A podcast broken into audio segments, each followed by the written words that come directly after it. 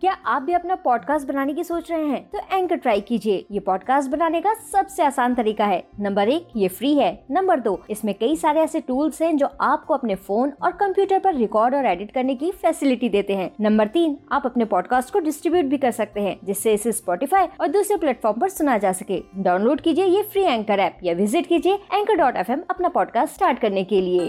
आप सुन रहे हैं स्टोरी विद अनवी कौन बना जंगल का राजा? एक बार की बात है, ढोलकपुर जंगल में रात का समय था। खूब ठंडी ठंडी हवा चल रही थी। जंगल के सभी जानवर आराम कर रहे थे, लेकिन इधर रुस्तम शेर को तो नींद ही नहीं आ रही थी। तभी वो अपनी गुफा से बाहर आता है और टहलना शुरू करता है। अकेले में टहलते हुए रुस्तम शेर को बहुत अच्छा लग रहा था। क्योंकि किसी की भी आवाज़ नहीं आ रही थी। चारों तरफ़ अंधेरा था और ठंडी ठंडी हवा चल रही थी। तभी टहलते हुए रुस्तम शेर अपने मन में कहता है, वाह भाई, क्या बात है मेरे ढोलकपुर जंगल की। कितना अच्छा लग रहा है। चाँद की रोशनी और ये अंधेरी रात, उस पर ये ठंडी ठंडी हवा। वाह भाई, वाह, मज़ा आ गया। भाई, मुझे तो अपने ढोलकपुर जंगल से बहुत प्यार है। वैसे सोच रहा हूँ, कुछ दिनों के लिए कहीं घूमने चला जाऊँ। बहुत दिन हो गए हैं, कहीं बाहर निकला नहीं। लेकिन अगर मैं कहीं बाहर गया तो मेरे इस प्यारे जंगल को कौन देखेगा? आखिर मैं अपने इस जंगल की ज़िम्मेदारी किसको दूँ? और फिर इस तरह से अपने मन में सोचते हुए रुस्तम शेर टहलता जा रहा था। तभी रुस्तम शेर को एक आइडिया आता है। वो आइडिया सोचकर अपने मन में कहता है, अरे वाह, ये आइडिया तो बिल्कुल ठीक है। ऐसा करता हूँ कल सुबह होते ही जंगल के बीचों बीच जाकर एक कुल्हाड़ी रख देता हूँ और फिर मैं एक पेड़ के पीछे जाकर छिप जाऊँगा। इसके बाद मैं पेड़ के पीछे छिप कर ही देखूँगा कि इस कुल्हाड़ी के साथ कौन क्या करता है, जिसने भी कुल्हाड़ी का सही इस्तेमाल किया। उसी को मैं अपनी जगह जंगल का राजा बनाऊँगा और फिर आराम से चीका, मीका और रूपा शेरनी के साथ घूमने जाऊँगा।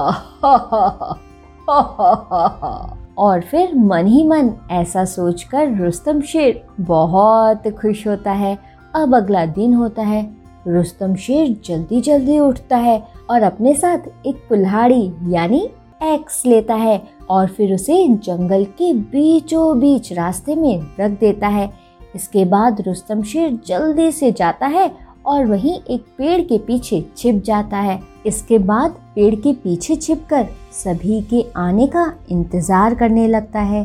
तभी वहाँ मोंटी बंदर खेलते हुए आता है। जैसे ही मोंटी बंदर नीचे कुल्हाड़ी को देखता है तो तुरंत अपने मन में सोचता है हाँ ये क्या है? मुझे तो लग रहा है ये कोई खिलौना है। इसको मैं बॉल बना कर खेलूँगा लुको लुको अभी मैं ना इसे ज़ोर से ऊपर उछालता हूँ ये खिलौना जब ऊपर उछलेगा तो मैं इसे पकड़ लूँगा और फिर ऐसा बोलकर मोंटी बंदर उस कुल्हाड़ी को उठाता है और उसे ऊपर ज़ोर से फेंकता है। अब कुल्हाड़ी जैसे ही ऊपर से नीचे आती है तो वो मोंटी बंदर के पूछ में गिरती है। अब पूछ में कुल्हाड़ी गिरते ही मोंटी बंदर ज़ोर ज़ोर से चिल्लाने लगता है और चिल्लाते हुए वहाँ से ज़ोर से भागता है। अब मोंटी बंदर को कुल्हाड़ी के साथ इस तरह से करता देख रुस्तम शेर तुरंत अपने मन में कहता है, अरे भैया, क्या होगा इस मोंटी बंदर का? बताओ तो जरा, कुल्हाड़ी को ये खिलौना समझकर खेल रहे हैं। नहीं नहीं भैया। मैं तो इनको अपने जंगल की ज़िम्मेदारी बिल्कुल नहीं दे सकता। मोंटी बंदर के बारे में रुस्तम शेर अपने मन में ऐसा सोच ही रहा था कि तभी वहाँ पर चंपा लोमड़ी आती है। अब चंपा लोमड़ी जैसे ही कुल्हाड़ी को देखती है तो वो सबसे पहले इधर और उधर देखने लगती है। इसके बाद वो जल्दी से कुल्हाड़ी को उठाती है और अपने मन में कहती है आहा, हाय हाय, बीच सड़क पर ये कुल्हाड़ी किसने रखी? चलो कोई बात नहीं, जिसने भी रखी हो, अब ये कुल्हाड़ी मेरी हुई। इस कुल्हाड़ी को मैं अपने पास रखूँगी और इस कुल्हाड़ी से मैं अपने घर का काम करूँगी। और इस तरह से चंपा लोमड़ी अपने मन में बोलती है और फिर कुल्हाड़ी लेकर वहाँ से जाने लगती है। अब रुस्तम शेर जैसे ही देखता है कि चंपा लोमड़ी कुल्हाड़ी लेकर जा रही है, तभी वो पेड़ के पीछे से ज़ोर से आवाज़ देता है। अब रुस्तम शेर की आवाज़ सुनते ही चंपा लोमड़ी बहुत डर जाती है। वो जल्दी जल्दी कुल्हाड़ी को वहीं रखती है और वहाँ से ज़ोर से भागती है। अब चंपा लोमड़ी के जाते ही रुस्तम शेर फिर से अपने मन में कहता है इन्हें देखो भैया।